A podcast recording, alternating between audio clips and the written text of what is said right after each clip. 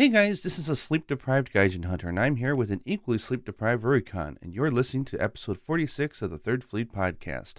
Don't worry, I'm not going to be going on about Soul Sacrifice. Today is going to be all about Monster Hunter, baby, and also dealing with some of the community questions you guys kindly submitted. Rurikon, how you doing? Dude, I am doing pretty good. I was going to say great, but it's like I am a little bit sleep deprived because my baby daughter has been having a lot of night terrors. So that Oh, has us waking up either like at 1.30, 2.30. Sometimes I'll we'll wake up we'll wake up at like two in the morning. We bring her over to our bed. Then at like three, I take her over, and then at six, she wakes up again. So I'm still kind of like Huh. catching up on sleep. But other than that, uh, it's been uh, it's been fun. Been having a good time. Uh, been playing a whole lot of Final Fantasy 14, like fully addicted to it still. As uh, I we know kind me and like, you are both me and you are both like taking this downtime to just feed our other addictions. It's it's nice. It's, it's Yeah. good timing, you know. It is good timing. And I- I'll tell you something where you were wrong. We will get to talk a bit about Soul Sacrifice, maybe depending on whether we get there or not, because uh, obviously I got a lot of topics from the community to to bring up, and Is, One of those topics is this does involve meta- is this is this is this what they metaphorically say, dangling the carrot in front of the horse or something? no, no, no, no, no. It, it's it's it's something that it, it it makes sense in a Monster Hunter context. So it, it was a good question that I got, and uh, yeah. Uh, by the way, guys, you guys put out a lot of really good questions. Obviously, we're not going to be able to get to all of them because you guys know me and Gadget will pick a question. It'll be like half an hour, and then suddenly it's like, oh, Let's take a half an hour on it. exactly. So it's like, uh, you know, if I was to grab all of the questions that showed up, we'd be like podcasting for two days straight or something along those lines. But um, we do have a couple of news uh, about Monster Hunter. Um, I don't know if I don't know if this is uh, super relevant yet or not. In terms of, are these uh, nominations still going? The ones that we're about to talk about? I don't know. Yeah, I don't know either. I, I will check. But uh, yeah, you, you can double check real quick. Uh, this thing is going to Yeah, go should- live tomorrow. So, but uh, for those of you that are not aware, Monster Hunter Rise was actually nominated for two. I believe it's the Golden Joystick Awards, right? If I remember correctly. oh, don't ask me to confirm stuff it's a little bit early for Gaijin. I'm pretty sure it was two Golden Joystick Awards because I think I even voted on. It. Yeah, Golden stuff. Golden Joystick Awards 2021. Yeah. You're right. There And go. um, Is it still ongoing? yeah. Why is it so hard to find out? Until shouldn't be. November until November 5th, I think. Okay, So, So it's yeah. still go- this uh this voting is still going on until November 5th. The categories that Monster Hunter Rise was nominated for was for best community and best Nintendo game. Now I have a confession to make. I did vote for best Nintendo game. Did not vote for best community. This is very hard for me to say because I love the Monster Hunter community guys. No, I love you guys. You guys are amazing Drama but it was- alert. Wah, wah, it was wah, up against another game that is very near and dear to my heart, which is Final Fantasy XIV. Oh, and Oh, good God! Wait, Yes. it's up against Final Fantasy 14. for best community. Yes, Final Fantasy XIV was also nominated for best community. And let me tell you guys, See, even as thing, a pl- as a non-player of 14, though, like I got to like you're gonna explain it. Go on. I'm interrupting. the one the main, one of the main reasons why I'm voting because like these are basically two outstanding communities as far as I'm concerned, both the Monster Hunter one and the Final Fantasy 14 one. The reason I chose to support 14 in this particular voting is because I feel like over the years, Final Fantasy 14 has been overlooked by so many people for so many awards that it is criminal. And so this year I was like, listen, I, I want Final Fantasy 14 to take a little bit of glory this year, or as much glory as they can. Because, like, I don't even know if it's won any, like, official awards in terms of its soundtrack. But good God, that game needs more soundtrack awards. Like, if it's gotten one, it needs five more at least because the soundtrack of 14 is just so freaking good. But the community of 14 is also really, really good. So I was like, you know what? I'll vote best Nintendo game for Monster Hunter Rise, which I think was the other category that was uh, nominated for, and I'll vote best community 14. I also voted uh, best. Uh, what was it? Uh, still, there's a, an award that's called Still Playing, which Final Fantasy 14 was also nominated for, and I voted in there as well. So yeah, See, I, Just to let you I'm- guys know. I've actually, I've had it on my bucket list of the. I like I retweeted everything, but I've been so busy, I haven't actually you haven't voted. been able to vote myself. But the thing is, is I actually, I might go with you on this one because, as a bystander of Final Fantasy XIV, as someone who doesn't play it, it has been such an amazingly interesting year watching the community. yeah, like whether it was the just the incredible reactions to um like that fan event they did and the um fan festival. You know, yeah, like you know and everybody lining up in the game with certain costumes to pay tribute to people and sending like you know, um, unified the- messages I, I forget. I'm terrible with names, but the the the person responsible for Berserk, uh, what was his name? Hmm. You probably know, right? His name? No. Damn it! I can't believe I'm drawing a blank on his name. But basically, when the person most responsible for Berserk they died this year, there was like Yeah. a display of people, and most of them would be in their Dark Knight sets, which Dark Knight is the class that has like the great sword, and they would Hmm. be like like basically you would go to one of these capital cities, which is Ul'dah, and you would just see like a circle of players from one end of the city to the other. yeah. And this is like my server is not even a big server. I'm on Spriggan. It's not even a huge server. And it's like even in my server there was like a huge display of players. And earlier and, and again it seems like so many people keep dying.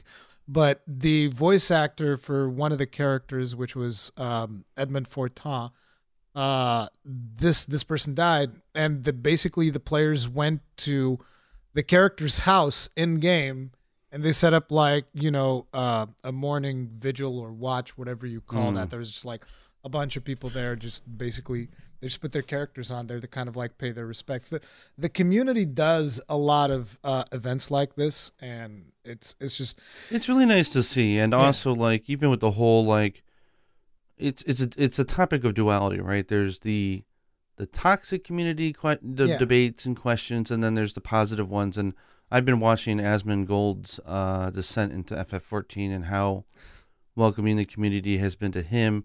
But there's something that I'm jealous of that FF14 has that I don't feel Monster Hunter has yet, but has very easy potential to get have which is while we enjoy very nice relationships with our community managers like uh, Yuri and now it's gonna be Jonah, uh, but Sox previously and Jake before that, and so on. Mhm.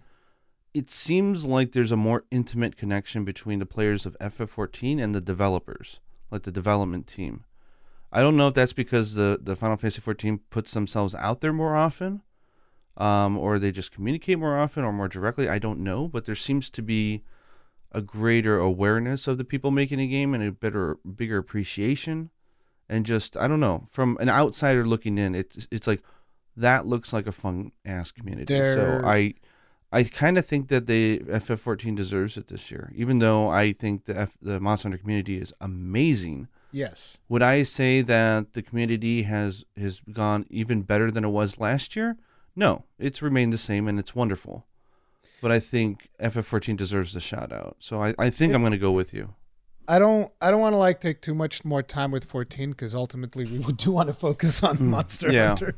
But it's like uh, one of the things that I can tell you about the whole developer communication. Um, Yoshi P took the time to speak with a lot of content creators, and usually you would imagine, okay, so he picked a bunch of people that are really really big. No, we're talking channels that are smaller than mine. And he's talking to them and taking the time and like even like small podcasts stuff like that. Like he talked to a lot of creators. I'm super jealous actually because i would love to talk to him because his interviews are so chill. But uh it's like listen you and me we need to get together and i'll be like no don't worry. I brought my own interpreter yoshi. You don't even have to bring an inter- Oh, but the interpreter that he uses, she is Oh, yeah, yeah. so She- good. she's amazing She is like world top class. She, I can verify this. Like she is absolutely. I know now why she's the darling of the community because like she's really good. yeah So props to to props. but yeah that is Okay. the um the golden joystick go vote, guys. and, and all you still that have stuff time to vote. Yeah, So vote on what you want to to vote for, and don't worry about what you vote for. It is your choice. Exactly. Your choice It's like I'm not trying to, not trying to influence you guys. So just like vote for whatever you want to vote. There's a bunch of games in there. There are some categories I didn't even vote in, like best mobile game. I was like, the hell is this trash? And voting for nothing. best mobile game. There's no such thing. They're all terrible. Monster Hunter. It's mobile. Uh, Monster Hunter Stories. portable. Yeah, Monster Hunter Stories was not there. If it was, I would have voted for that, but it wasn't. Oh man! But uh, I believe that you wanted to bring up something um, about this uh, Monster Hunter Stories two thing, which you Oh, I, I decided thought I would to comment go on it. play after our last. I believe it was immediately after our last podcast when you went to play that, and you already had some choice words for. I believe it was for Super Kulve Taroth. I've I've fallen off a little bit of uh, stories too because like Yeah. look, I love the game. I think it's amazing, but. The end game of that doesn't keep me as addicted as the end game Engage, of yeah. traditional Monster Hunter. Which is fair, yeah. Yeah. But the thing is, I mean, I, I guess it's a byproduct of the, of the open, welcome design of the game. It's so open and fun that I think it's hard to develop challenges around it because the whole point of the game is to understand the patterns of the monsters. So it's like, okay, what can they do outside of knowing the patterns? And the, the logical solution they came to is, okay, we'll have a monster attack twice in one turn. How are you going to deal with that? And then they went to Molten Tigrex and said, we're going to have a monster attack three times in one turn. How are you going to deal with that? And uh, they kind of hit a wall, I think, creatively with how to deal with it. I would have, yeah, it's it's it's really tough. So I understand the plight, but I was I want to give some extra feedback just because I had so many comments on my video, and I think there's a few things that I needed to make a little bit more clear. But Oh yeah, uh, the, we'll the video say, that the video that you made, I haven't watched it yet, but the, the title was something like Super Fatalis sucks. Wasn't something like that? Yeah, it it sucked. the thing is, is like if this, I I love the idea of them giving something to the people who have stuck around, right? Who have done the grind. Because let's face it, the, the major message here is that the game has unnecessarily bloated the exp that you need in order to level up. Once you start getting into like the 70s and 80s and 90s, especially, we're talking like the 90s is like millions like the same experience it takes to get to like level 1 to 84 or something is like the same it takes to get from 81 to 82 or something it's like it just bloats crazy but the game doesn't bloat the locations in which you're able to grind so it ends up being just like literally just doing auto kill over and over and over and over and over and over and over and over again for hours on hours on hours on end that's not fun Yeah. um, and so like, but the thing is, the game has never required you to really be that level, which is great. All the deviants and everything, like you could do that at level sixty-five to seventy or so. I You know, I, be actually. I've never grinded for levels in Stories 2. Yeah, so I So, think like, it's been really, I really did- good. I think I did all of the content all the way up to regular No, no, no, no. It was more. It was like the Apex uh, Soulseer. Soulseer Mizutsune. I went all the way over to that without ever grinding levels at all. And everything That's was great. fine. And I was like, this is this is good. This Yeah. But, you know, I kind of stopped there because I was, you know, playing 14 and playing all these other games and I'm Yeah, just yeah. like super addicted. And, you know, then you started telling me about how for Super Kulve Taroth you needed to be a certain level. And I was like, I don't know. I didn't even do like the the special Elder's Lair because that felt like too much of a grind, let alone like Yeah, actually so- going out and grinding my ass off. Yeah, get so my my beef is that one, the game has never required you. I don't mind if they put a quest in there, like even an exclusive monster, I wouldn't care. And say, hey, for those of you who grinded all the way into 90, here's something just for you. I think that's cool. Uh, because there are loyal players who, who have kept at it for so long. And they deserve that. The problem is, is the thing they chose was Fatalis. And for those who don't know, at the end of the game, you get the story boss who's awesome, and I want to fight that thing again, and I want armor Yeah. for it. It's it's a really good boss, um, like fantastic. Um, after that, you get the end game content, which is the Elder's Lair, which is a little tedious, but it's fun. And when you get through it, the final boss, surprise, surprise, is Fatalis, and it's a tough fight, but you can get through it. And there's you need strategy, you need to have unlocked certain t- skills for some weapons and stuff like that, or you can just be cheesy and double Aptonoth it to death if you want, whatever. um, then when you complete that, you unlock the super or the secret Elder's Lair, which is a much harder version. That's where they finally give you some inflated experience points. But it's not. We're not talking like millions. We're talking like a hundred thousand or something. But that's if you need two million to level up one level. Like think about it, that's a, these hunts take a while. Um, or you're just gonna be grinding like mindlessly, which I'm not interested in. So that is a tough challenge to get through that layer. One because it's a little tedious, and two, at the end of it is a super fatalis. And I'll tell you, the super fatalis and this event one are not different really. They feel identical. The challenge is the same. Like the the move set, the phases, everything is identical. The thing is, is so you you fight Fatalis twice. Um, maybe you're like Yuna, and she she made the mistake of just saving her game afterwards. She got really bad drop items from that quest, so she couldn't. She could only make like level one of something. I purposely reset my game and beat the monster over and over again until I got like all like three and ten points across the board. So I was able to make its armor up to level four, which is one step before max. So I could see the max, and I know that it's not overly special. It's a cool set, and the weapons are cool, but they're not. They're the same power as the deviant stuff. So it's not like it's broken or anything, right? So I mean, they give you, they have you fight it twice. the skill set that that set brings though is pretty unique because if i remember it was one of the best like critical sets No, no, it's a good PvP set because it's got like the anti um, status ailment.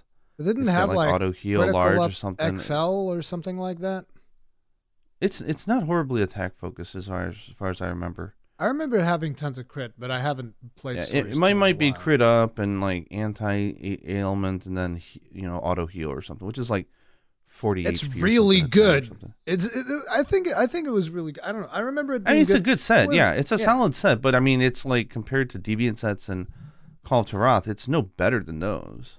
Like it's it's the same level. i don't remember and the really stats are the same as Call well. Yeah the, But the, uh, or the defense is is pretty much the same yeah Yeah. So it's just another great choice among many other good choices. Um, the problem is the game dangles that in front of you and says, okay, you've now gone through the effort of leveling up, getting your team to beat Fatalis, the Super One. You've done all this stuff, and guess what? You're not going to fight him again. Yeah, yeah, yeah, yeah, yeah. And that really did not sit well with me. They have you fight it twice, and they make you go through all the effort of being able to go through all the strategy of the Super Fatalis, which does have the same thing, like triple attacks in the final phase. You got to plan it out. It's 48 turns or something like that. It's a long fight. And you go through all that, and for them to just say, okay, there's no other way you can fight this monster, it's gone.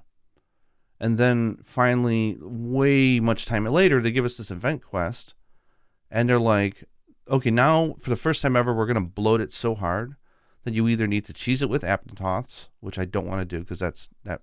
I mean, it was really fun watching Rage Gaming doing it, but like that to me, I don't want to do because that to me is giving in to their game design, Yeah. which I don't want to do. Um, or you can just, you know, two horn users using evasion rifts constantly.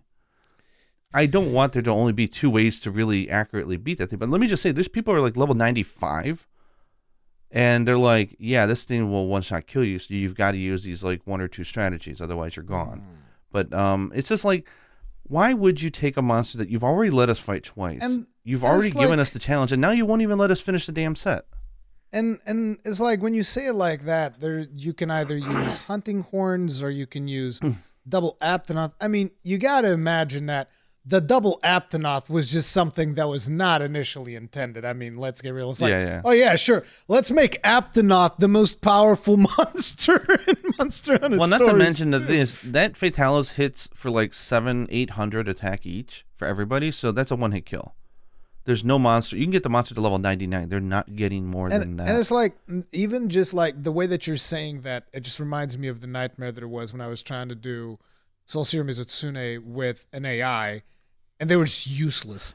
It's Yeah, like so I'm the gonna say moment right the now- AI the moment the AI would die once, it's like that fight was over because I would not be Well, the thing able to is- heal the AI and myself to prepare for the big fight- nukes. I'd be willing to say this fight is literally impossible with with AI. I don't think it's possible. If someone could do it, like I don't know, maybe I'll put up a challenge and I'll I'll pay money or something. I don't think it's possible. It's because if you mess up once and he does one tail swipe, everyone takes 700 damage across the board. Or I guess if you're like level 99, it might be more like 400 or 500, but it's like the NPC is going to mess up many times. Even- and it's a very specific pattern. Even if you bring Reverto? Oh, yeah. I don't think you'd last Okay. very long. So the thing is, is like, so now you got people who have been able to rely on the NPCs. Because if you level up a little bit, you can get through the deviants even with NPCs. It is possible. Or if you use items. Fatalis, no. It's, there's no way in hell. You've got to do it with another person. Which, again, I don't mind if it wasn't Fatalis. If they didn't already make us do this thing twice and then tease us with half completed weapons and then say, okay, if you want to complete it, now you got to do this. Like, why did you not make this a separate thing? Like, why is this the same monster? Or at least let us just grind Fatalis normally and then give us a super Fatalis for those who want the challenge and give them a special Yeah. medal or something. Like, like I'd be cool with that, but they give you literally nothing. There's no other way to grind the monster, and that is just bad decision in my opinion. So it was it was interesting because it, it left a really sour taste in my mouth because one I've been really wanting to fight the last boss again. What even if it's like a like a uh, relive a memory thing because I like that boss a lot. Um, but it also came at the same time that we had the Narwa event in Rise, which was fantastic. Um, so it was kind of like a double whammy, right? Like Yeah. Rise, which has had some questionable event quests, uh, but the, uh, mostly the rollout. But you know, lately they've been really good and fun. So we have this really So- good event quest, and then stories too is like such a godly good game. Like I gotta say that it's so good. It's like this is like one of only two blemishes that I have for the game. Well, the other one being is I love the last boss so much I want to fight it again. That's my admit. That's my only other complaint is that I love the it's game so too much weird. and they won't let me have It's it. It's so weird that you can't fight the last boss again, too. It, it just seems like such a weird thing because it's something that you always do in Monster Hunter games in general. It's like, I oh, now, now I'm now I get to farm the last boss and I get to craft the last boss's armor if I want to. Can do all these things, and in stories too, they just don't let you do it. Uh, but before we move on to the events in, in Rise, I'm curious, what was the overall sentiment from your comment section to Fatalis video? Which, by the way, I actually lied when I said I hadn't seen it. I had seen it, and when you started talking about the EXP that you need to level up, I was like, "Oh right, I remember this. I did see this. The numbers were huge Yeah. in order to go like so to the, level the comments the comments were interesting because it was like there was a huge trend of certain comments. One, which was what I was actually trying to address here in this podcast, is one people saying, um, "Dude, it's the last boss of the game. Why are you crying?" And and that's what I'm of like. course. did you, I don't think they actually played through the Fatalis hunts because they would understand that we've already done Super Fatalis already in the game. It is the same monster, just not not as bloated. And we had to level up, and we had to use the exact same strategies, and we got through it. They- They're giving it to us again, and they won't let us complete weapons. So no, you're wrong on that one. It's I. There's nothing wrong with a final challenge for those who level up, but having it be the same monster that we've already like- done is just cruel. Think of it. Think of it almost like Extremoth, which is like if you want to do regular Behemoth, you can do it. You can get the armor. You can do all these things. Yeah. And then Extremoth just cranks like the difficulty to eleven, and then it's Well, like imagine like the only thing you really get is the layered armor and the title. And I thought that's yeah. cool, so imagine you know, they let 'cause imagine they no let you fight there. Behemoth once. Yeah, So you you can see the armor, you can maybe make one piece, but it, you can never fight it again ever. yeah. And months later, they give you extreme Extremoth and say, "Okay, that's how you're going to do it." And That's you're like, you're gonna grind "What?" it. Go grind Extremoth. It's like that. That's actually a really good example. So like, yeah, so that's my counter to that. The other one was um uh what was the comment that I was getting? Um you know, there's like you know, people trying to defend like there's nothing wrong with uh, a super end game challenge for people who've leveled up. I totally agree. So that's Yeah. what I'm saying here is I totally agree. Just why was it Fatalis? Or why won't you just let us grind the other Just let people like the Super other Elders one, yeah. layer has all these like really hard versions of the monsters, but you could easily just go back and fight the like high rank like easy versions of them and make the armor. There's no difference. It's just a fun challenge. But for Fatalis, they made it different. So, um, it is yeah. So that was basically the two major comments I was getting. That or some people saying, "Yeah, I'm like level 92," and I'm like, "No, I'm not doing this." They're like, "I tried it and it's, it's ridiculous." Yeah. Okay. That that's that's what I figured was going to happen. Some people go in there, it's like, oh man, casual gaijin, whatever. I mean, at And least then- the good thing is is that the weapons are not to die for. Same with the armor. Yeah. So I guess that's the that's the the silver lining here. But I I think it was a missed opportunity, and that's so rare for this game, which nails everything so well. So maybe I shouldn't have highlighted it because it's it feels like I'm bashing on a game that I absolutely adore. But it's how I felt at the time, and that's what I It's use like my YouTube th- for. There is so something there is something to be said that I feel that a lot of times people don't understand that whenever there's a game that we really really like and if we talk about it and we criticize it, it doesn't mean we don't like the game. It actually means the exact opposite. It means we like it so Yeah. That we want to make sure that the game is as perfect as it can possibly be.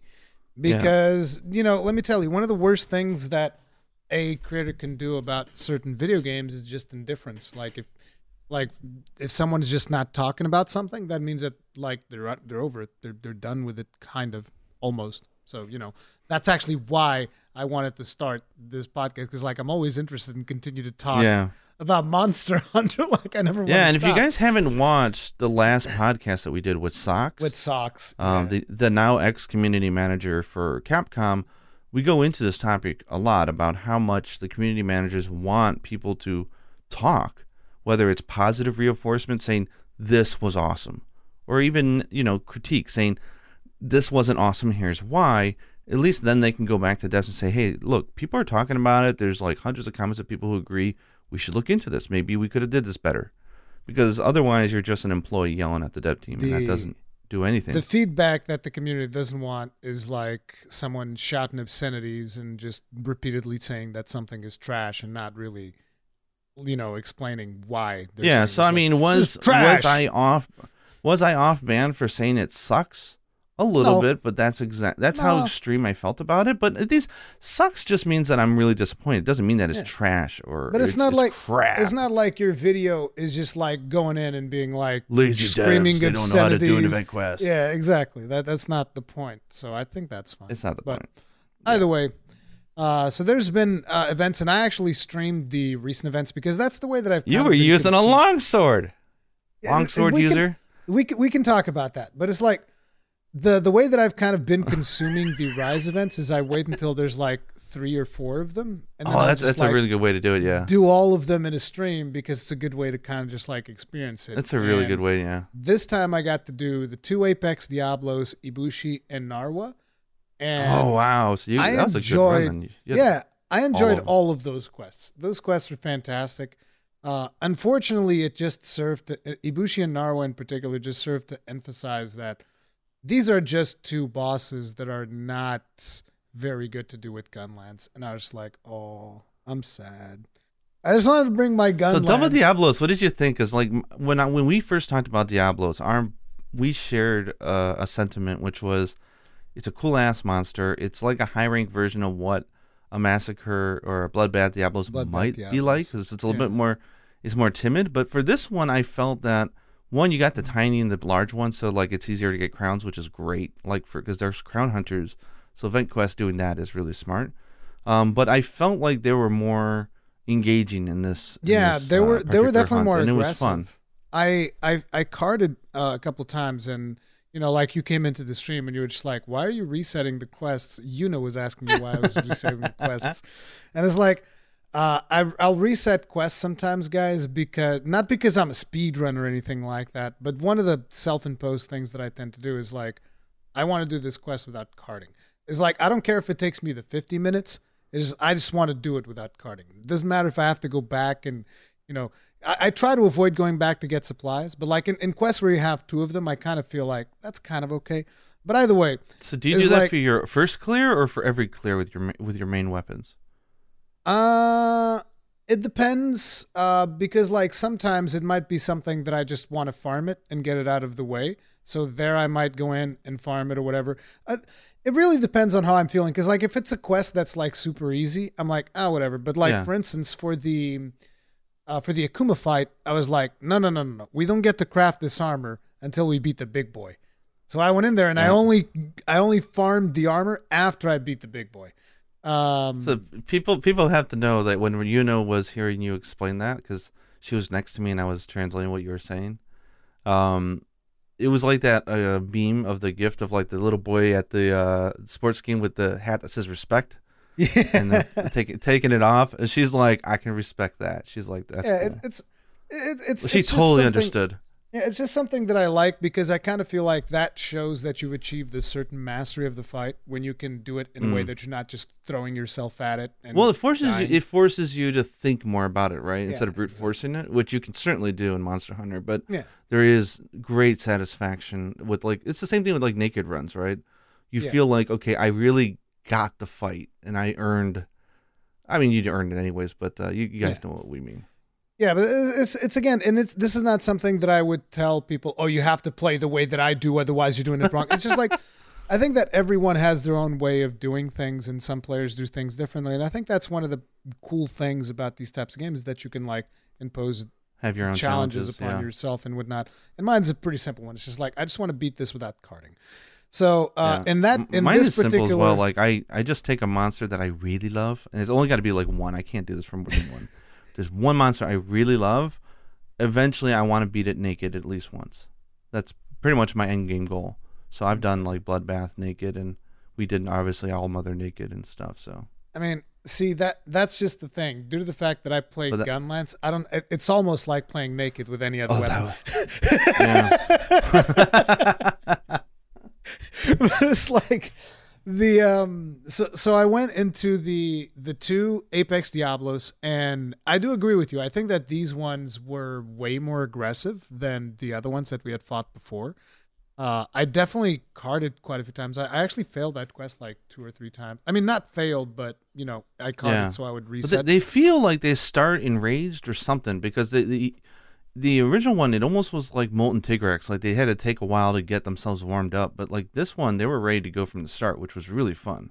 Yeah, and I- and I almost feel like they might have had maybe a little bit more stamina because the other, like I feel like the other one, even with gun lance, like I'd go up to it and I would just wail on it, and he'd just go like, "Oh, please stop, stop hurting me, it hurts." yeah. And this one is just like, I'll go in there and I'll start wailing at it, and he's just like, "Oh yes, daddy, more." I'm like, "Wait, wait, no, not like this." mikey likes it Yeah. oh wow So- that that dates me if you guys know that reference oh my god Wait, Comment down I below do you know, know that. I, I do know that. one. mikey likes it Oh, Mikey, I think he likes it. Oh wait, no, that's Matrix. no no it's a this is a commercial They do that in Matrix. yeah i think they're referencing the same thing Okay. it's a commercial that's all i'll say i'm not going to give away the answer so That- have fun with I- that one guys Then I don't actually know it. Then again, it, this is probably American television, dude. I, I would have no it way is of yeah knowing. it's, It's you would fair. you would have no way of knowing it so not fair But um, Anyway. yeah. So so those two apexes, I would really recommend people check out. It's fun. Uh, it's a fun quest. It was a little bit uh, challenging for me, but I did it with the gun lance. It was fine. Uh, then we go into Ibushi, and that's Spongy when bushy. That's when I start feeling like, okay, this the, this gun lance thing is just like it's being a pain in the ass because I'm just constantly setting up for things. I think the biggest problem getting blown in, into the air. and Ibushi, no, the the problem is not even that. The problem with that is the way in which Ground Splitter works. Because as you are doing tougher monsters, you really have to use Ground Splitter. Okay, it's just like the other one. The what's it called again? The. Air, whatever. The one where you can you Yeah. reload your gun lance. You and it, it reduces time on Wyvern Fire. Like that one, like forget about it. Like that, that it's just complete trash compared to Ground Splitter. And so the problem is you have to keep up that Ground Splitter buff. And every time you sheath your Mm. weapon, it goes away. Yeah. And you're talking about a high mobility fight where you have to constantly sheath your weapon to do well in Ibushi because he moves all over the arena, so you have to sheath. So it's like every time that I would do ground splitter and then have to sheath, I'd be like, oh, okay, dude, yeah, sure, fine. So I swapped uh, the sword and shield, and that was fun. Like when you start seeing the numbers sword and shield is doing when compared to I was the gonna say now, now like, you know oh, why oh, in man. all of our challenges I'm using sword and shield against dude, the. sword and shield. Now you know so why it is so satisfying. Oh my gosh. sword the, the only reason that I, I died after swapping the sword and shield would be the greed i'd be so greedy i'd be like dude, dude i'm hitting all of the things i'm not moving away from this thing at all and then suddenly it's like oh no he got me in a wombo boom dead but it was it was really fun. Um, and I, I really liked using sword and shield. And a lot of people were like, "Oh, that this this mob is actually awkward with sword and shield." And I'm like, I have no idea what you're talking about. This feels friggin' fantastic. I think I, I actually my favorite hunt with sword and shield is Ibushi. yeah, far. Ibushi, because like it, you can, is just it reminds me of like those like wooden dummies or like you know Bruce Lee movie like the things that you practice with like like he is so easy with sword and shield once you know him because he only generally does a, a swipe or a forward attack so like if you're coming at him at an angle or the side you're just beating on him and you got the windows and it's just shoom nope boom boom boom boom boom nope shoom, boom boom boom boom boom and you can KO him and break all his sack it's really fun It is. It is a good time. So I- Ibushi, me and you know really- like we're oh go ahead I, I was I was gonna say Ibushi. I, I really enjoyed and, and thought it was just a really cool hunt, and it didn't feel particularly more challenging. I think he hit a little bit harder because I was using you know those sets with uh, the high ninja sword where you go into the what are the the hunter boots or whatever it was, which has really low armor. So whenever he hits you, you're like, oh, that I felt that one. That friggin' hurts. But uh, yeah, but you and Yuna, you guys, uh, you guys like? Yeah, so I, I apologize. I'm talking over you. I for, I never changed the server back to Japan, like Asia. We're still in European servers from our call from with Sock. So uh, my apologies. I I've got like the uh, the orange mark on my my feed. oh, It's a little laggy, but um, no, that's fine. Um, no, so I my apologize to you. Um, but for That's us, it was interesting because we were at first we actually had a tinge of disappointment because we were hoping for like a super Ibushi. Yeah. But then we have to keep in mind that we have killed this thing over 250 times. Yeah, I, I think it'll We be hard for them to Yeah, do something. there's that nothing will satisfy you. us. Yeah. Yeah. nothing will satisfy us. But then after thinking about it for quite some time and, and doing the hunt and just reflecting on our time with Ibushi and Narwa, we realized that this is actually his position and role in the game. Like, he is not meant to be a tough, aggressive monster, which is kind of like the funny thing, right? Like, he's the male counterpart to Narwa, yet she is the strong one. Um, I mean, it- he is kind. He's kind of there just to like. I mean, he he's really good at blowing away trees and shit, but like, he's not meant to be. He's kind. he's kind of meant to be a pushover because he has to get sacrificed at the end. Is is kind of like um, what is the relationship uh, between those insects that where the So like Isn't it the- the mantis or something? Or, like, she or some- eats- yeah, she eats the head eats of the yeah it's it's kind of Yeah. like it's the same energy right there. It's just like that Yeah. that's your role in life. So we you go in there, you you kind of mate with her, and then she eats you. That that's your role yeah, in life. you've done your role. You know, so he just kills villages, he causes rampages, then he goes and sacks himself so they can have a baby. So like it's it actually makes him even cuter in our eyes now because he's kind of like the poor weak Ibushi. And so now we have the plush dolls that arrived and like every day we're doing like skits with them. And it's mm-hmm. always ending with like poor poor Ibushi like getting trampled on by somebody.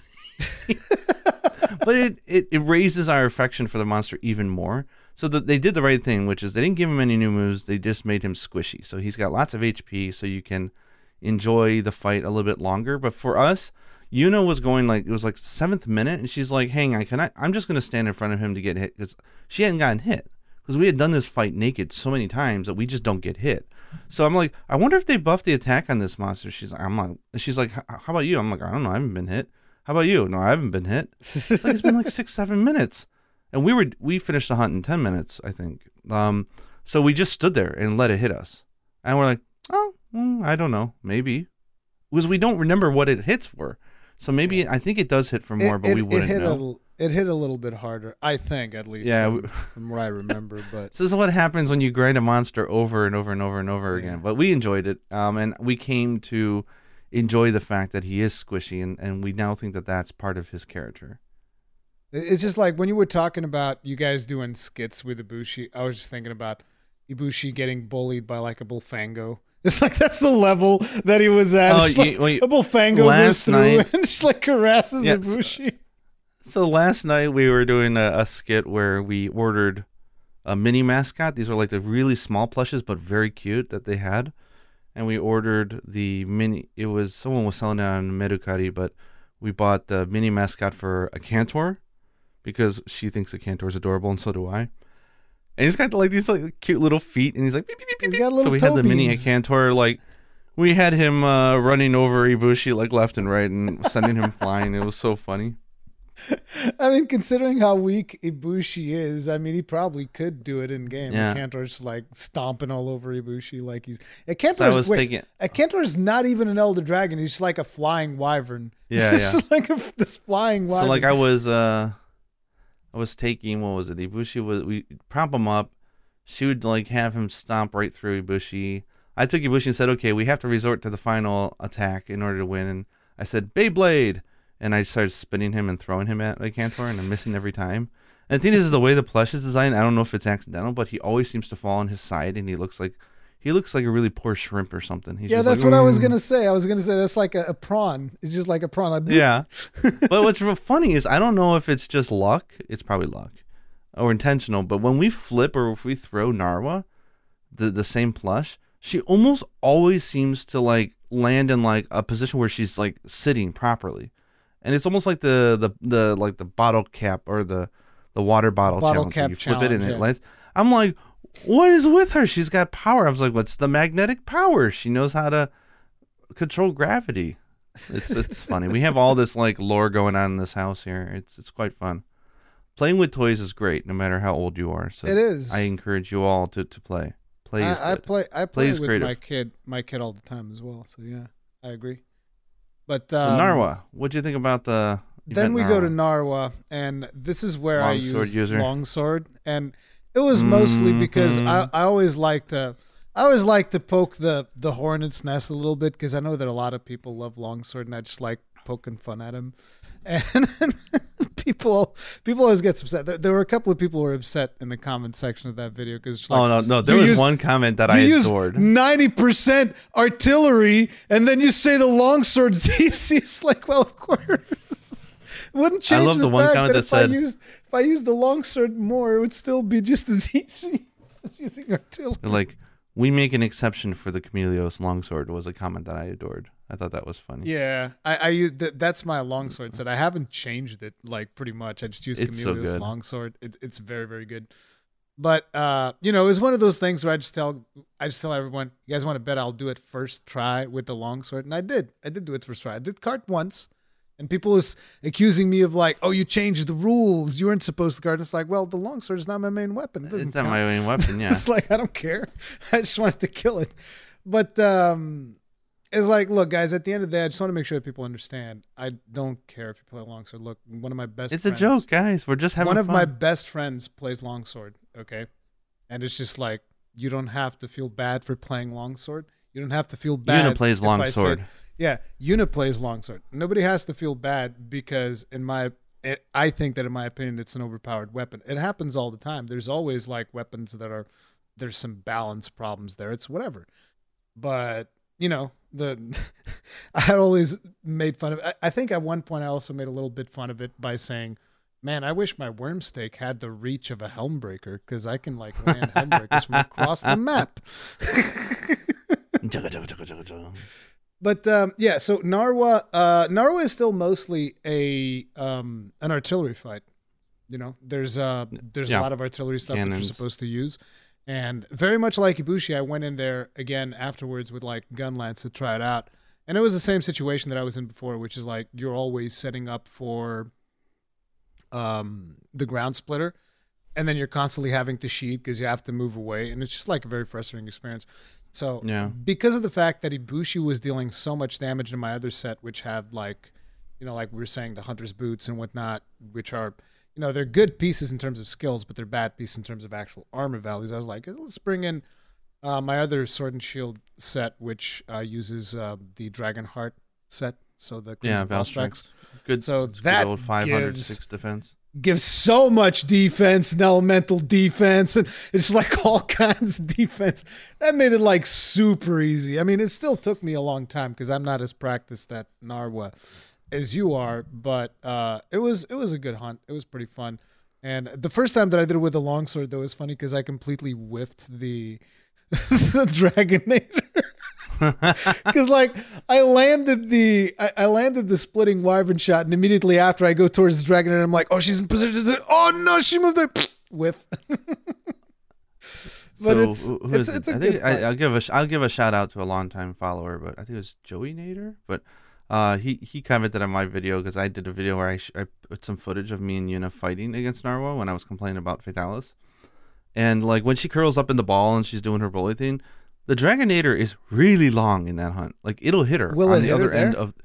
Oh yeah, it'll hit her Oh, on the nice. ver- almost almost at the exact very end. The only thing that is required is that she's somewhere in the middle of the arena. Like if she's on the far left or right, you'll miss her. Yeah. She can be all the way back. That thing will reach her. It doesn't matter. So Damn. the idea is to just use it once it unlocks, and it'll go straight into the cannon phase. So you could just jump up on the cannons and blast her down. It's nice. Yeah. She's a. F- I don't know if I have to go back and see if the regular hunt did this, but one thing that me and noted, me and Yuna noticed immediately, and I don't know if it's because the hunt was longer, um, because that hunt usually ends really fast, is they mix two songs in that hunt.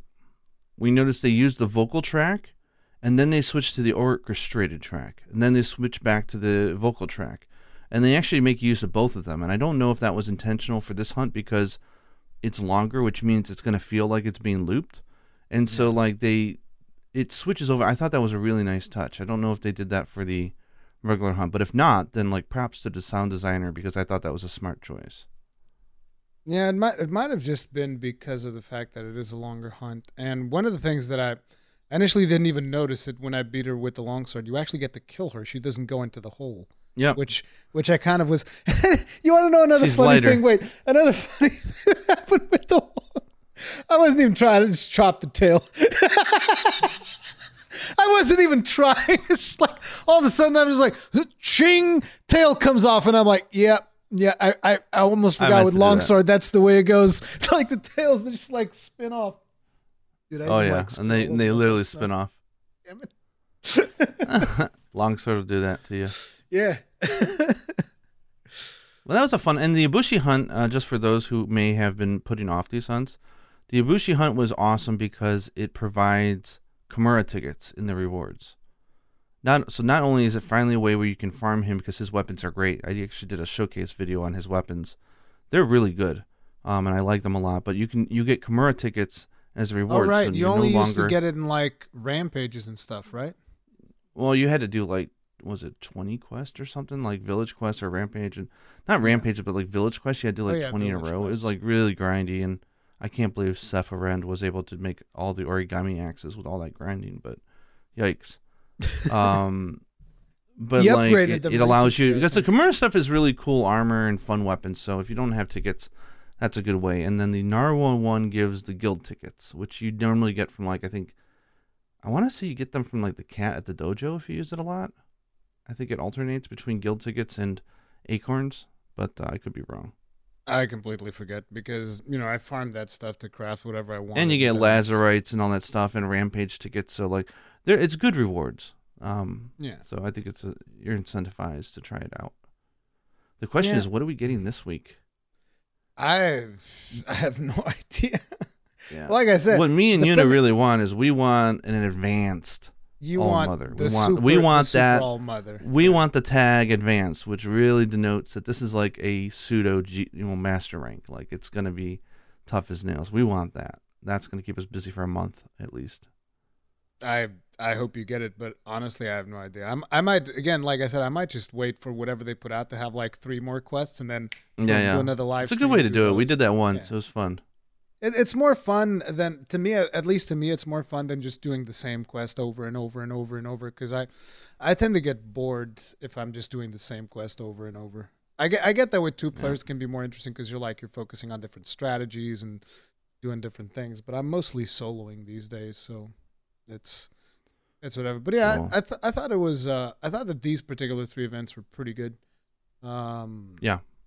I some like some of the some of the earlier ones before these were a little bit easier. Like I th- wasn't there one that involved like an Apex Rathalos? Oh, yeah, Apex Rathalos and Apex Wrath, and that one was Yeah, mega that was fun. easy.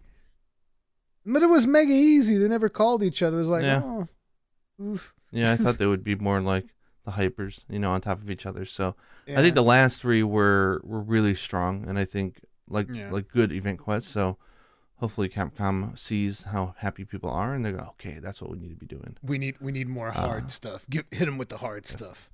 Not, Yeah, we can we can not on it. the level of like not on the level of like uh super fatalis for stories 2 apparently cuz that's, well, that's like not dialing even hard. It's just there's a difference between challenge and a DPS check or a level check. There's a difference, right? yeah It's a turn-based game that is like basically rock paper scissors, so I get it. It's tough to make a challenging hunt, but still.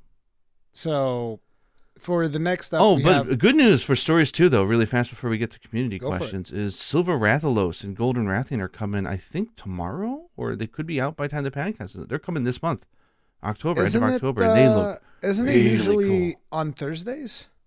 Yeah, so I think it's it, it's like in a day or two. So I'm really excited for those two. Oh yeah, Thursday for you is tomorrow. Yeah. watch what they're watch what they're gonna do. They're gonna make it so like when you kill them, you get like two million experience points or something stupid like that. so that you can go They're like, grind them. For this is how you do the fatalis. I'm like, First you come break. grind these, then you can go do fatalis. I yeah. wouldn't. You know what? I wouldn't doubt it if that's. But they look really cool, so I do want to get them. Uh, so I'm looking forward to that. But Molten Tigrex, man, that was that just made my day. Like, so I'm I'm happy. Rise could or Stories Two could just be finished now, and I'd be I'd be ecstatic. That was such a good hunt, and I love the monster, and it's got a slight variation. I won't spill it for you, but it's got a variation on its kinship attack than the regular uh, Tigrexes. So check it out. It's it's quite fun. The the one monster that I would like to have in stories two that I don't have is Valstrax because Valstrax really raised up on my list of like monsters that I really, really like with uh, with Rise. I just really really started Mm. liking Valstrax. So it's like right now I don't really have like a big most favorite monster. I have like two monsters I really like: Seething Bazelgeuse and Crimson Valstrax. I just really love those two. So that's one that I would have liked to have in um, in stories too. But Yeah. um, as as I was saying, it's like we have a lot of community questions, and I would like to address one thing first. A lot of people sent in questions about Elden Ring. I don't know if you plan on doing the uh, network test that they're doing or not. I applied for it. Yeah, so because I it's like- figured I figured I'm in Japan. How many people on Xbox are applying in Japan yeah, probably to not that get many. in on it? So my chances of getting in on it is probably much higher. Yeah, You know, and I actually went through the trouble of finding out what my my uh what was it? That, that was a pain in the ass. The um what was it? Uh ah the word that the what like what Bandai version of Namco your DHS is it is it Oh. open or closed or oh, strict your NAT or or something like that. your NAT, yeah. Luckily, the Xbox has a way you could just says check my NAT and it tells you, so it was very easy to find out. Um, Interesting. but I didn't have to. I didn't have to respond to any of that. Oh yeah, they they asked that in the questionnaire. They said, "What is your Not- NAT? Is it open, strict, or whatever?" Not for me. Not for Europe. Wow. Okay. Wow. So the Japanese uh, survey was different then. Yeah. Interesting. But um, basically, guys, in, in regards to Elden Ring, I figured that because I, I imagined that both me and Gaijin were going to apply to do the network test, I think it'd make a lot more sense for us to talk about Elden Ring after, after we get to try it, we get to, if we get to try it, and even if we don't get If to try it, at least we'll. We'll, We'll we'll, at least it. be able to see gameplay from other people that do get to try it, and then we'll have more stuff to talk about. So Yeah. that's why if you sent in an Elden Ring uh, question, we're not going to answer it today, but we'll talk about Elden Ring once we know more about you know the the test and whatnot. One thing that I guess I could ask you is how hyped are you for Elden Ring, which I imagine is a whole lot. a whole lot, yeah. To the point that I'm actually, I'm actually okay with going in a, almost semi-blind. I like I don't mind spoilers for these games, and I play Dark Souls with walkthroughs. I'm just that type of guy. That's how I enjoy Dark Souls uh, games. Um, I don't like the fumbling in the dark aspect, even though I know that is like the cocaine the hit for many people. Like opposite. they love it. I know, right? But it's kind of cool that like you can approach it in either way, and it all depends on the person. But I love knowing what to do, um, because the fact of just the act of doing the stuff in the game is so fun for me. That and I get frustrated easily. I think it's because I have limited time. Uh, Yeah. I'm a father, and I don't want to get lost for two hours and feel like I didn't progress that day. I want to know what goal I'm going for. So I get great enjoyment. So I haven't really been keeping up with a bunch of the news just because what's the point of hyping myself for it when it's not out yet? And so I I just know I'm gonna play it and love it. So I'm just kind of just uh, I'm not monitoring it right now. I did see that it was delayed a little bit. Yeah. It, it, it got like a one month delay, but it's I don't think that's a big deal. Take what you need. Who knows? It's Yeah. no big deal. Um, But um, it, so yeah, does, hopefully we get in on the network test. it does mess a When little they- bit with um with Forbidden West, which they- comes out on the same month. Forbidden West. What what game is that? Horizon, Horizon Zero Dawn, Forbidden West. Oh, for some reason I had the Wild Wild West like Will Smith movie from like the '90s in my head. That's so weird.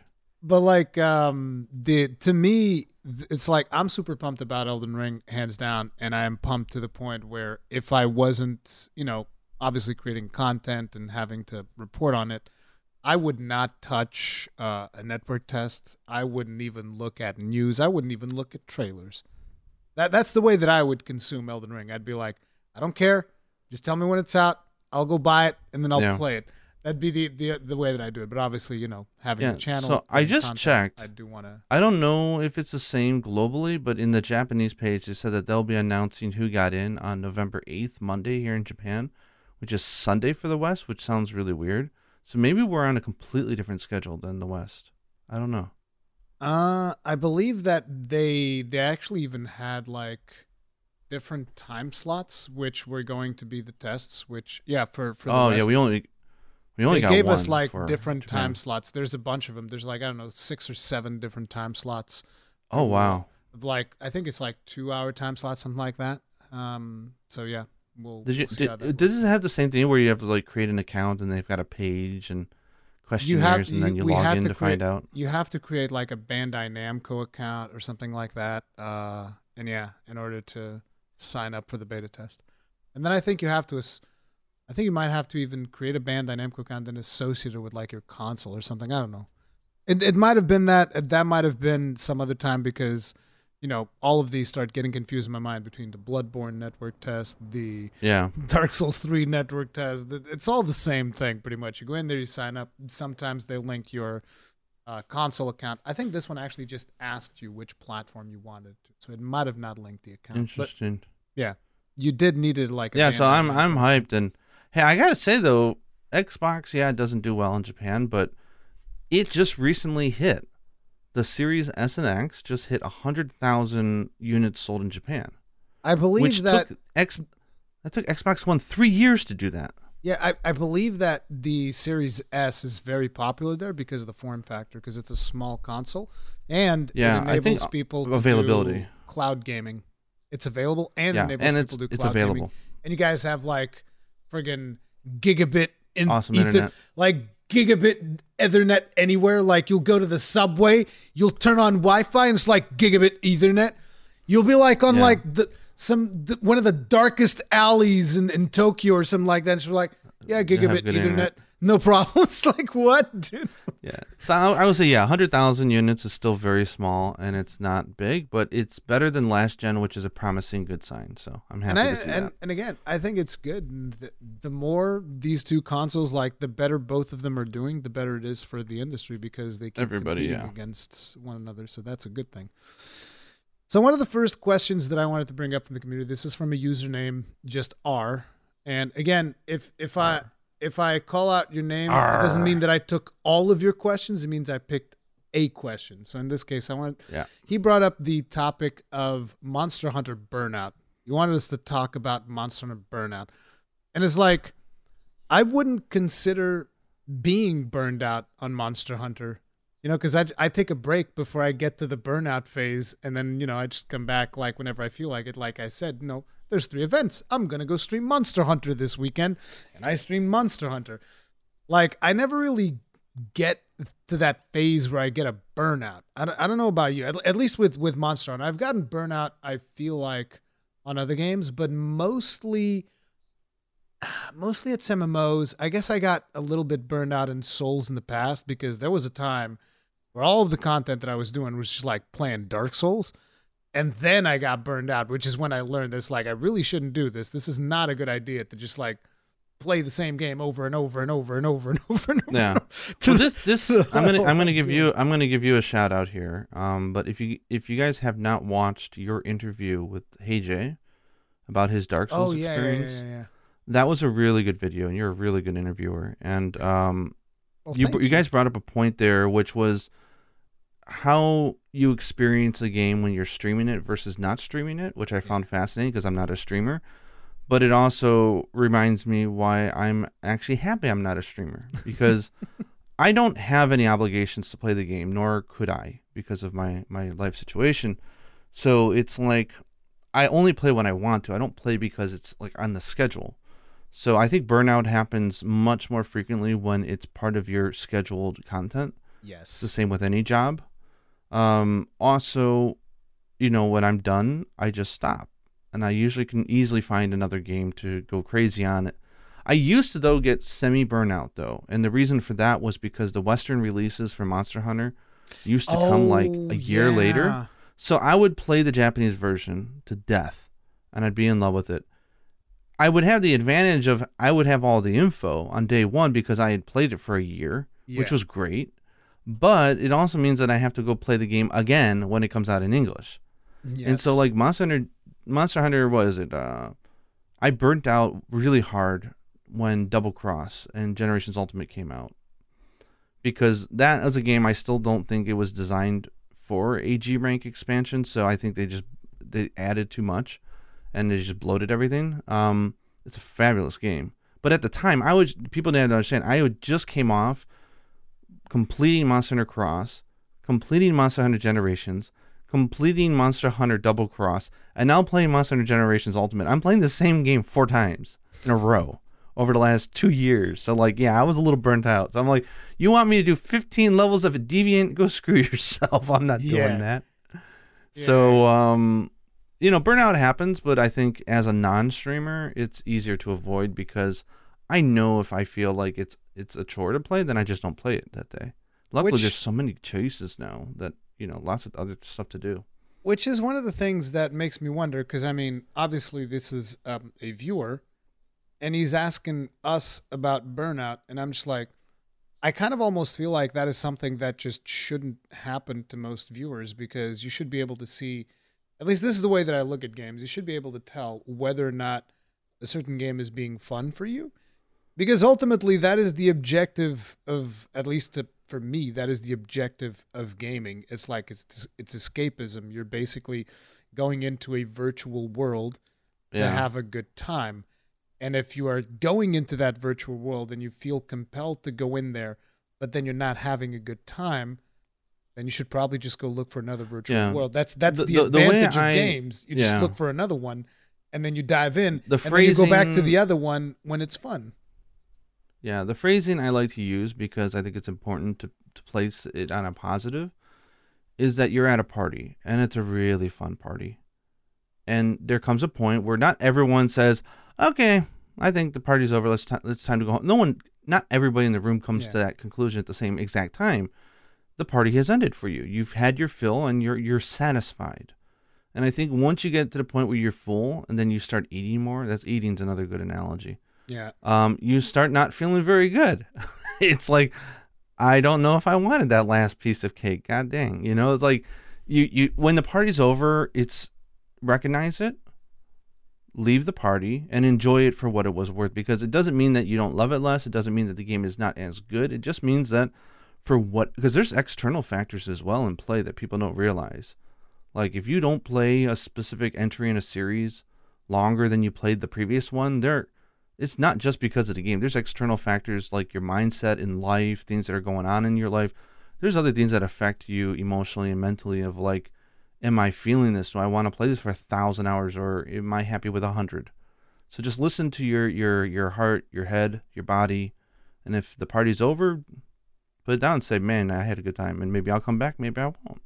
I feel bad for those who don't have like the budget or the financial means to get another game that I feel bad for, and I I can sympathize with that, and I can see where it's like I don't have anything else to play, and it's frustrating because I I feel burnt out, and the problem is, is if you play during burnout, one of two things generally happens: one, you start to resent the game, Yep. um, which is bad, and that's just because you're forcing it on yourself. It's like if I forced you to eat the same food every single day, three times a day, eventually you're gonna say, I don't want to eat it. It's not good. It, it's bland. It's boring or something, right? And and two, or you just mentally you're just gonna destroy yourself. So anyway, that's that's my thoughts on the And it's- subject.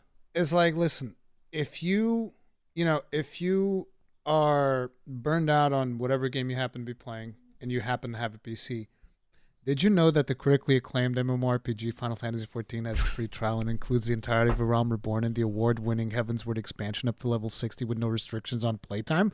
Sign up and enjoy yours yet today. But does it feature Dante from the critically acclaimed series Devil May Cry? No, but it's like it's like I actually I actually did a, a Final Fantasy 14 video and I had to like research what the exact meme phrase was, so I have a document with it here. Oh, that is like so funny. Well, you nailed it, man. You nailed it. That's a good. That's a that's a better sales pitch than I've heard in a long time. If you're feeling burnt out of Monster Hunter, go try FF14. yeah, exactly. No, but um, in, in all honesty, like I, I do hope that people have another game that they can fall back to, or maybe just like play an older game or something like that. Because you know, I never, I never look at Monster Hunter as a game that you know, I'm always gonna play Monster Hunter because they're always gonna make new ones. But I never look at Monster Hunter as a game that it's like I'm gonna play this until it's it's almost like you know, imagine it's a car. I'm gonna drive this car until the wheels fall off. It's like no.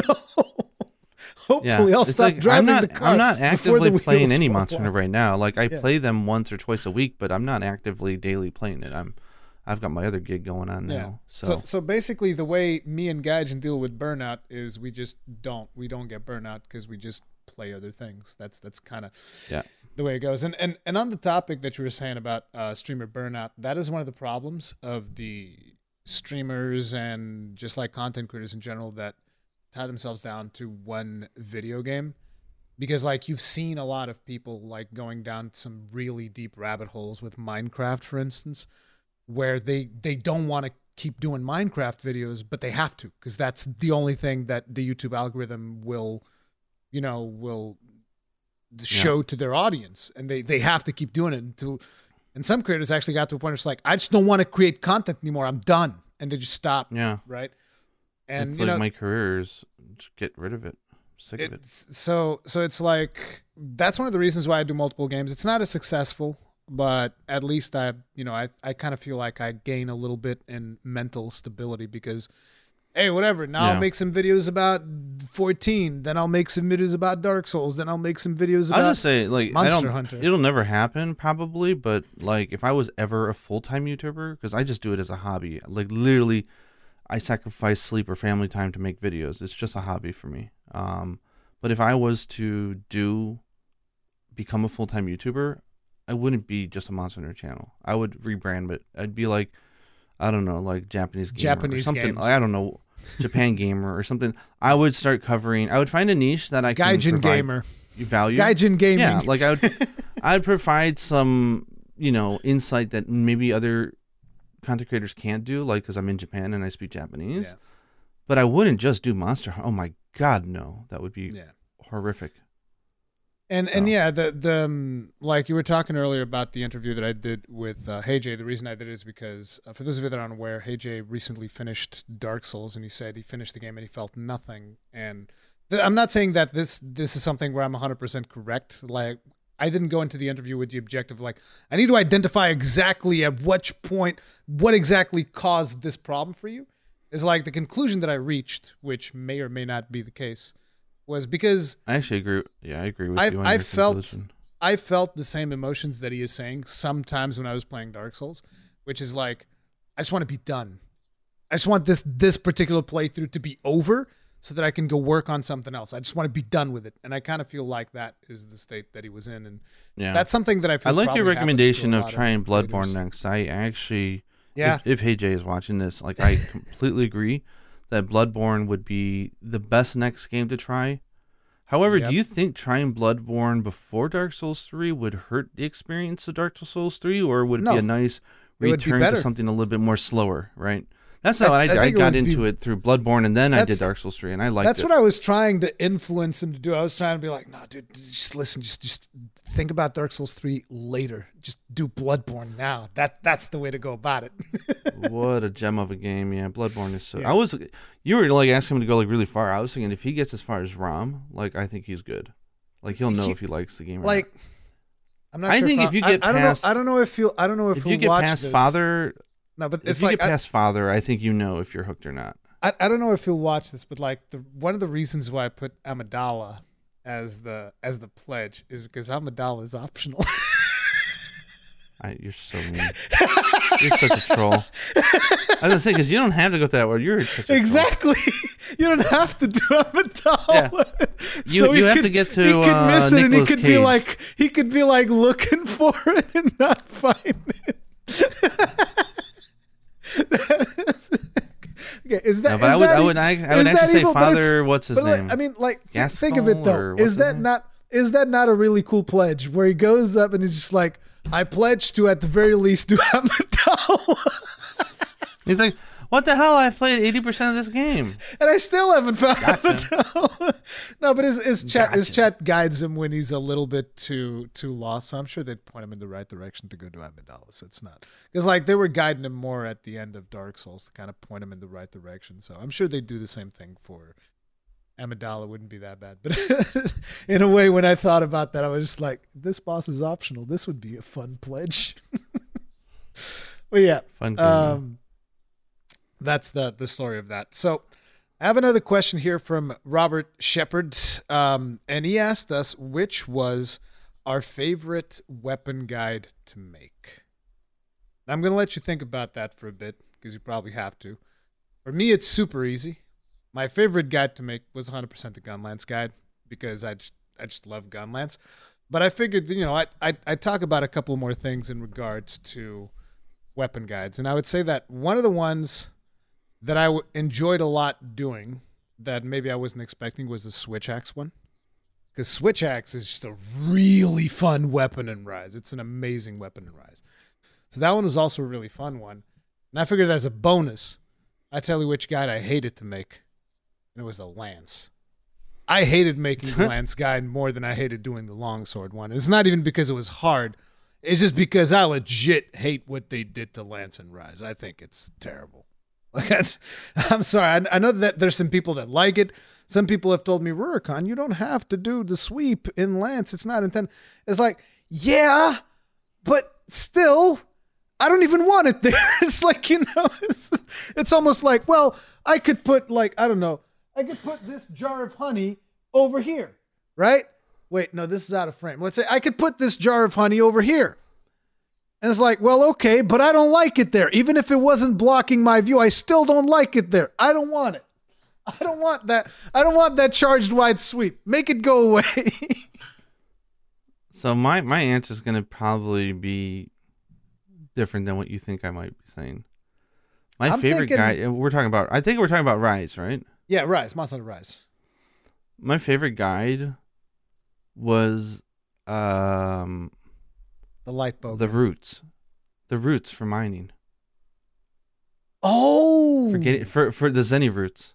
oh yeah. because there's so are- many ways there's so many ways to do a, a run through a map within what was it four minutes before stuff recharges there's many different ways you can do it right like everyone's got better methods faster methods more efficient methods but the fun of like i literally got out pencil and paper and i was like rooting out plans like and like coming up with stuff and i was trying and i was timing stuff out and the thing is as i'm testing i'm actually getting materials which is fantastic um, but it was really fun trying to say, okay, I'm going to do what most people aren't going to do is I'm going to approach it with the idea of I want something easily recreatable. I want a route that is efficient enough, but is not requiring you to be a technical user of the wire bug. It's going to have some flex room of like 20 seconds. So if you're, you're a little slow, or if you get hit into a Okay. wall, you forget the Not- dash. Not Like, I went through all that. Listen, not a technical user of the Wirebug. Well, let me tell you about your second video that you made for those roots, sir. Oh, let me just like shoot up this this friggin' Uh, pyramid I, three I, times. I prefaced it. that was terrible. I couldn't even No. do it, dude. I prefaced that one. I, so I said I said the other one was perfectly fine, but if you want a slightly more advanced, you know, something that because the problem with like routes that are very easy is sometimes they can get a little boring. And so I was looking for a route that was also super efficient, but was also very engaging, like control wise. And that was like that was the challenge for that. So those two videos were actually the most fun I had, and I think I feel that I contributed the most to the community with those because everyone had so many good weapon guides out there. I didn't even get to most of them because this time I decided to just prioritize playing with Yuna than making content, um, which probably made me my channel suffer, but whatever. It was, was it was the right choice, and everyone Yeah. has agreed with me on that. I 100% agree. But those videos, those two videos, I really had a good time because um, it's just something I like the grind and I like helping people out. And there's so many different routes. It's like, what's the right answer? There is none. So how Yeah, do I come up with my right take answer. on it? And I, I really like the run I came up with. I'm sure other people came up with the exact same route if they did it themselves. Uh, you know, like little markers, like okay, when you see the shrub, this is where you go. I mean, everyone's like, oh, you know, you can triple jump across that that ditch or whatever. Like, I actually found a way to do without Oh, yeah, I- using gun lance or anything. I could do it with two wire bugs. I don't need three. I found I, a way to I get across optimized. there. I optimized that run by just like triple jumping Yeah. across everything. Yeah, you could totally. But that's the fun, that right? hard. I wanted to give something that wasn't optimized because I want people to have fun doing that. But it was easy enough that anybody could have done it. So I I loved that video. That was so much fun to make.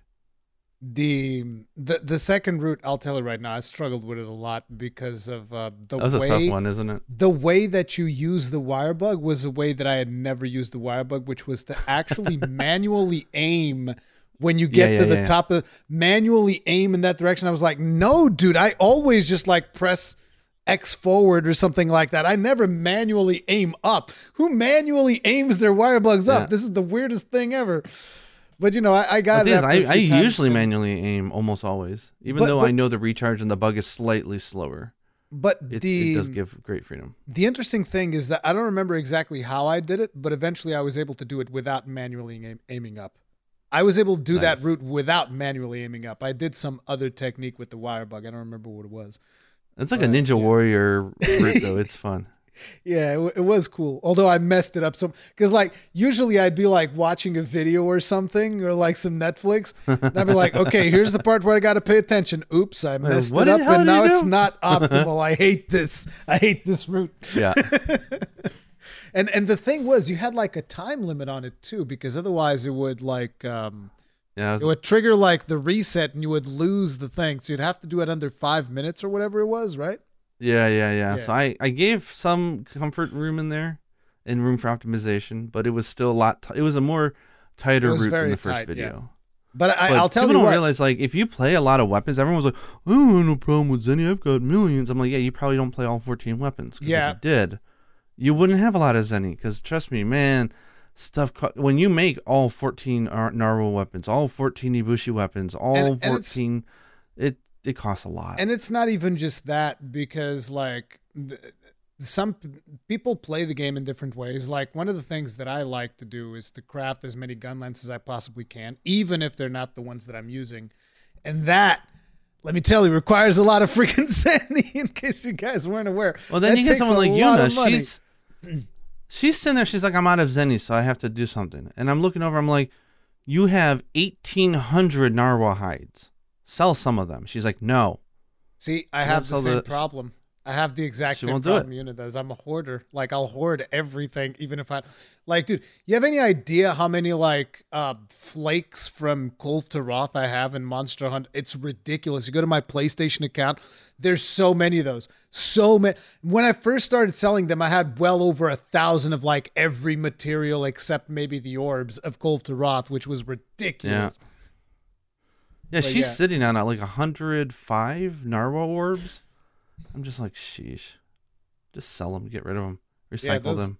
those videos were really really good so um next up Next um, question. this this is a a question that came from two people that asked kind of the same thing which was uh, vargo byron and kenneth castillo and the idea behind this is that uh, we saw a lot of moves returning from generations ultimate to monster Hunter rise and so they were asking which other moves would we like to see make a return from gu to potentially sunbreak and I have two moves that I can instantly think of.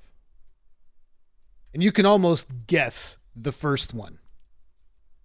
Blast mean- dash. No, I mean, Blast Dash is already there, right? I'm talking about like stuff that isn't there because we already have Blast Dash and Rise. So, one of my favorite moves, actually, now that I think about it, I can think of three moves instantly. So, one of my favorite moves, Double A Flare. Double A Flare in the gun lance is just glorious.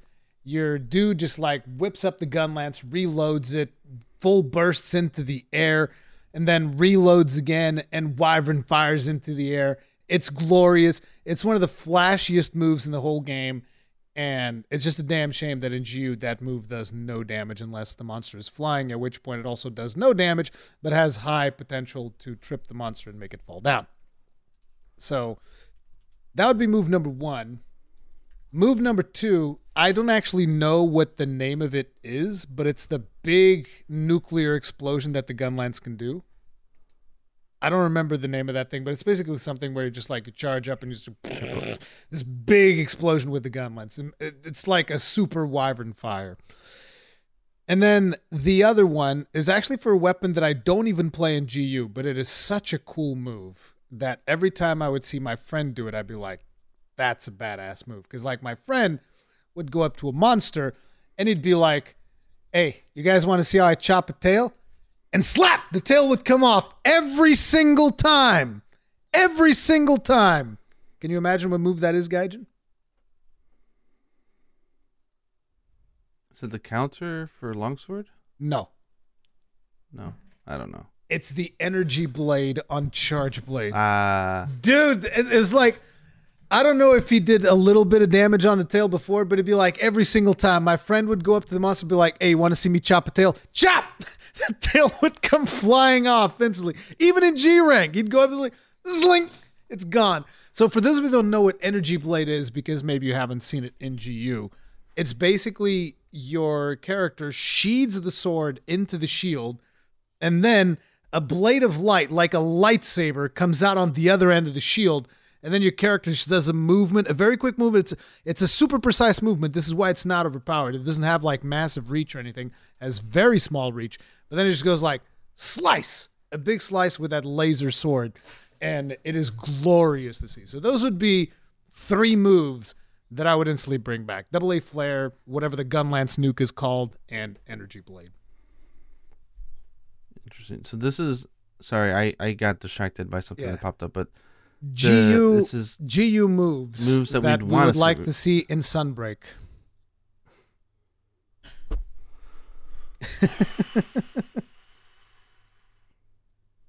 so like you know the big flashy moves stuff that I was talking about. I mean, if you want flashy moves, it could be something simple like the Valor longsword parry because I know that a lot of people like that.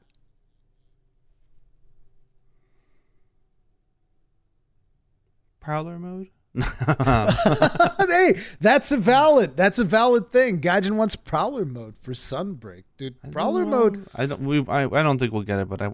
It's my favorite weapon. It's my best weapon. Actually. Yeah, because and and the thing is, Prowler mode just brings with it so many things when you think about it. Because I mean, you got Wrath of Meow, which was I loved Wrath of Meow in GU. The little tank, you get a little tank. Doesn't even do that much, but it's just fun. You're riding around a little tank you got the the the barrel dodge that I loved as well, which basically you would dodge through the monster that would drop like an explosive barrels. There's just so many abilities that you'd have with the prowler. So like prowler so is gonna, almost I'm gonna give a really I'm gonna give a really bad, cheap cop out answer. I assume they're gonna add at least one uh switch skill to each weapon, maybe two, three, who knows. I don't want them to come from Generations Ultimate. I want new ones. Yeah. I feel that they, they chose some of the best ones already, or they adapted them. So I don't know. Uh, I can't think of anything. One, I mean, the only one I really wanted back was the Adept uh, counter dash for dual blades, and we have it. So, like, yeah, I'm I'm a happy man. I'd be happy. So. Hmm. Okay. Whatever they want to do, I'll be happy with it. I'm a simp. So I have another one here from Ivan Budiotama, who asked us uh, for our thoughts on the preparation. There, there's he had like a, a big paragraph with a lot of questions, yeah. and I took two of those questions. Perfect. One of them is our thoughts on the preparation factor of Hunter. I feel like this is something that I've talked about before, where I feel – like I would like the series to go back to being more about preparation and less about just like, oh, I forgot whatever. Let me just go into the tent and get it real quick. Like, I don't care if there's like, you know, uh, less quality of life in the game. but it brings us back more of that preparation. It's like I don't mind it terribly. The, the the fact that in Rise we have all of this quality of life, but I still prefer the older way of doing things. Like the more be ready. You don't get to just like go to your tent and stack up on items that you know. You know, in this quest, you don't have ten um, 10 large healing potions, you have a million because you have all these materials in your thing and there's like no consequence for you messing up essentially because you can always just go back and refill. Like I liked that aspect of the game. And I know that I'm just like Rurikhan, you're a boomer, you're an old man thinking about lost glory or whatever. But that's the way that I feel. I would like to see more preparation and maybe less arcade. My chair has been making all kinds of noises today. I'm sorry. That's crazy. I was gonna say like, what what do you got going on over there? it's it's my chair. My chair's just like every time that I move, even in the slightest, it goes like. It's like you fat bastard, get up and move. It's like, oh, I'm sorry. So my- I'm I'm on a different end when it comes to item management. One, I it I'm not so invested in it that I care either way. Um, but I think the bad point of item management was always that for those who just would forget or not get it, it would punish you actively. And that always sucked, right? Like if you forgot cold drinks, my god, is it gonna be hard to hunt because you got like no stamina and crap like that. I'm more curious whether or not they can find a way to balance it through like for example, if you're taking the same medication, you it starts becoming less effective, right? What if they just balance it and say the more you down mega potions, the less you heal from them? So yeah, you could stock up all you want, but you know, item management is actually kind of something you want to do I really want to take a potion right now? Do I want to top off? Because in the long run it's going to hurt me a little bit. That would be a cool idea, I think. That would be really interesting. I completely agree. That'd be really cool because that incentivizes you to play better because your consumables yeah, are so going to have prepping and it, it makes you play better. So it even it's- it even good- I think adds it's a solve um, for both. it even adds uh, an interesting element where you could consider potentially using uh, normal potions so Yeah, that you would like long ones because so so you'd use a normal potion and then you would get like the worn down from the normal potion and then you would save the big potions for the end and only then start getting the diminishing returns from Yeah, especially for stuff like max potions, that would I think it'd be a good way to balance it. Oh, max Oh, yeah. potions are just like way too powerful, and if you could just make a crap ton, like oh, but the mandragoras are hard to get. No, they're not. You just No, collect they're a not. bunch of them, or you use the farm. so, but if they made it so like you know it, it replenishes 100 percent of your health the first time or the first two times, then it does 75 percent, or maybe it does 50. Yeah, then it because, like, 25. when I went to do Super Rajang, that's what I did. I'm just like, I'm gonna take all the materials to make max potions, and I'm just gonna spam max potion. And and the way that I would go is like because I put Moxie um, through the food skills, right? I'd put Moxie, and then um, it was like, okay, so did it go below Moxie? Max potion. No. Did it go above Moxie? Then Mega potion. That'd be the way that I would make the decision on that. So yeah, they, I, But I would say, yeah, bring it back. So like the first ten, you're good, but after that, you start you start getting degraded results or whatever. I think that would be a cool way to balance off the game. It's What about had for a um. Well, I guess that also kind of addresses like how you feel about cold potions and actually no, it doesn't. Like, would you still like to have cold potions and hot potions, or would you rather not have? Those? No, I'd rather not have them because it it only serves to have a negative. There's no positive to having them. It just says, hey, if you don't want to be cut off at the knees, you have to do this action. It's a maintenance item. And so, like, if it was a thing where it's like, if you do it, it gives you a slight advantage. If you don't do it, then you don't get that advantage. Great. But if it's a thing that's saying, if you just want things to remain normal and not horrible, then don't forget it. It's like But we see, can do without those. In my that's opinion. a that's a good point. It could work like that. You would actually gain an advantage by using a cold potion in the in the environment. that I would like. That I think would be a good idea. But I don't like the idea of like your stamina is going to be crap for the entire hunt because you didn't bring, you know, a hot drink to a cold area. Like that just feels like you're just punishing people instead of rewarding. And I always think it's a better game design to reward people for prepping than to punish them for not. You know. Yeah.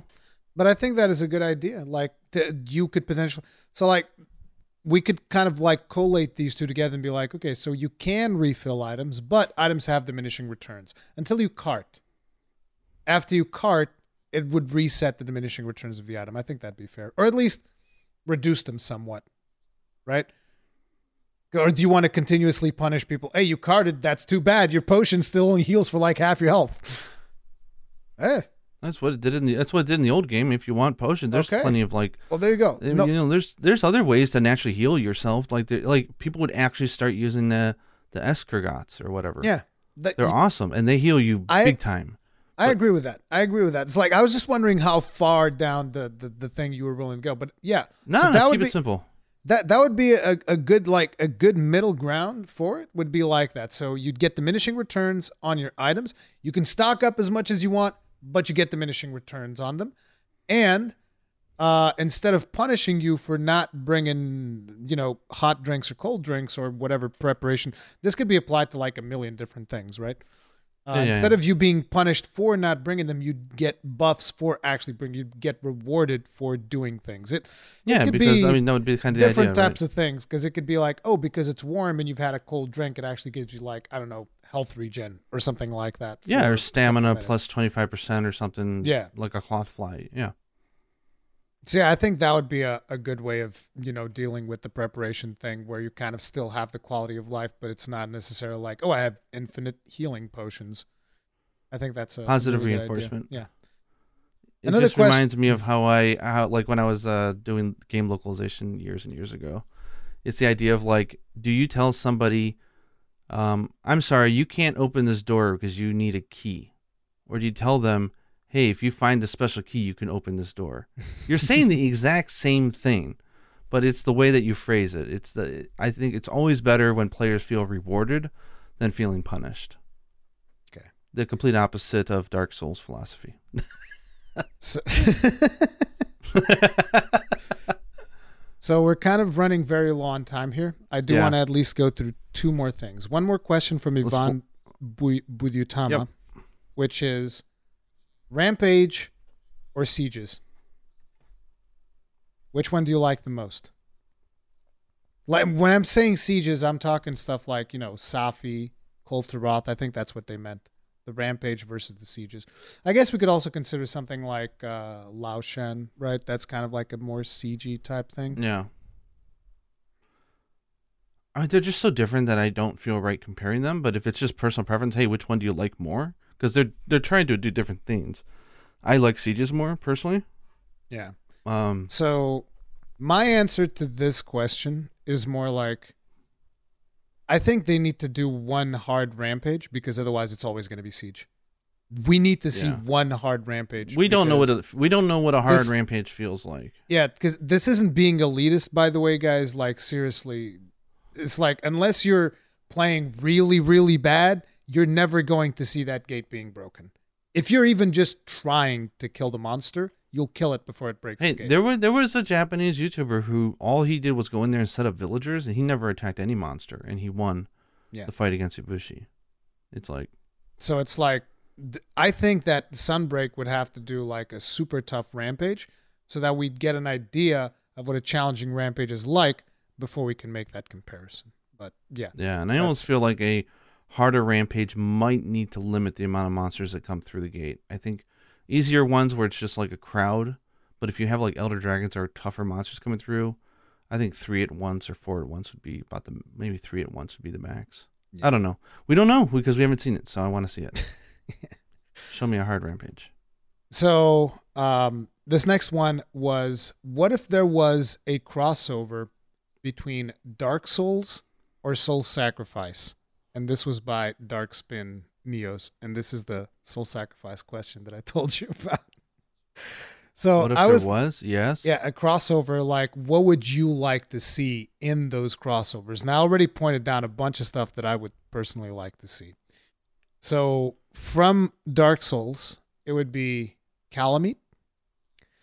Uh, I also always think about Cleric Beast when it comes to stuff like this from Bloodborne because I think that would also be a good match. I'm th- trying to think about monsters that would kind of like suit, you know, um, that would suit Monster See, I was thi- I was thinking the dancer of Borleo or whatever with the two blades because I'm just thinking of like reward weapons that you can get. but it's like the dancer is it's a humanoid enemy. You don't really fight a lot of Uh, that, that's what I'm thinking. I'm thinking about stuff that would be Ah. appropriate.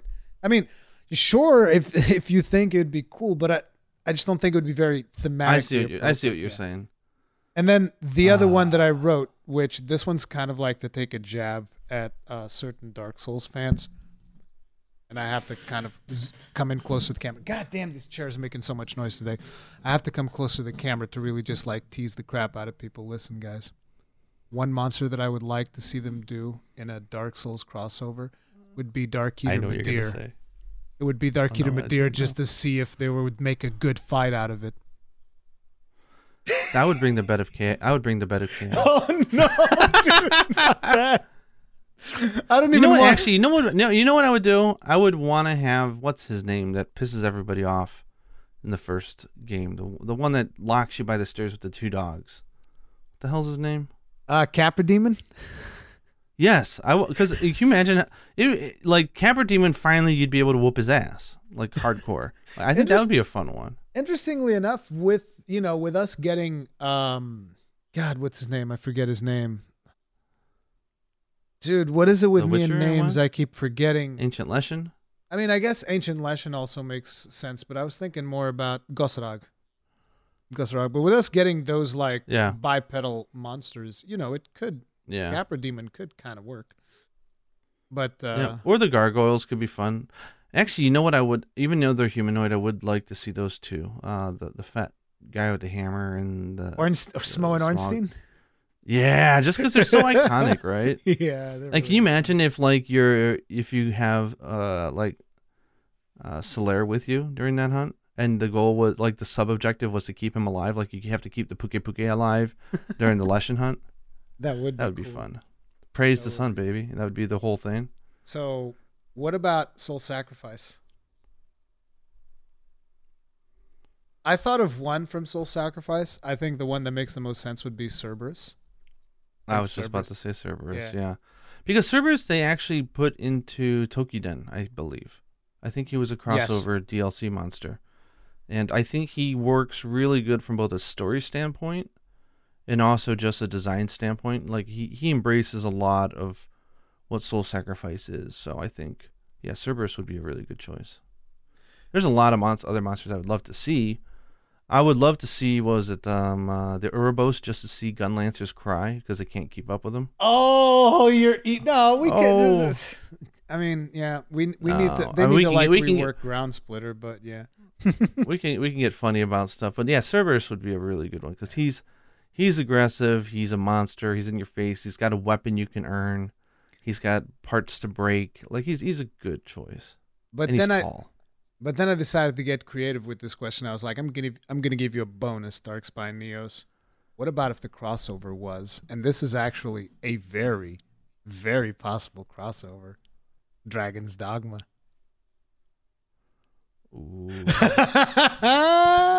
See, the first thing that came to my mind was instantly, I want the Ur Dragon. Ur Dragon, dude. Ur Dragon be amazing.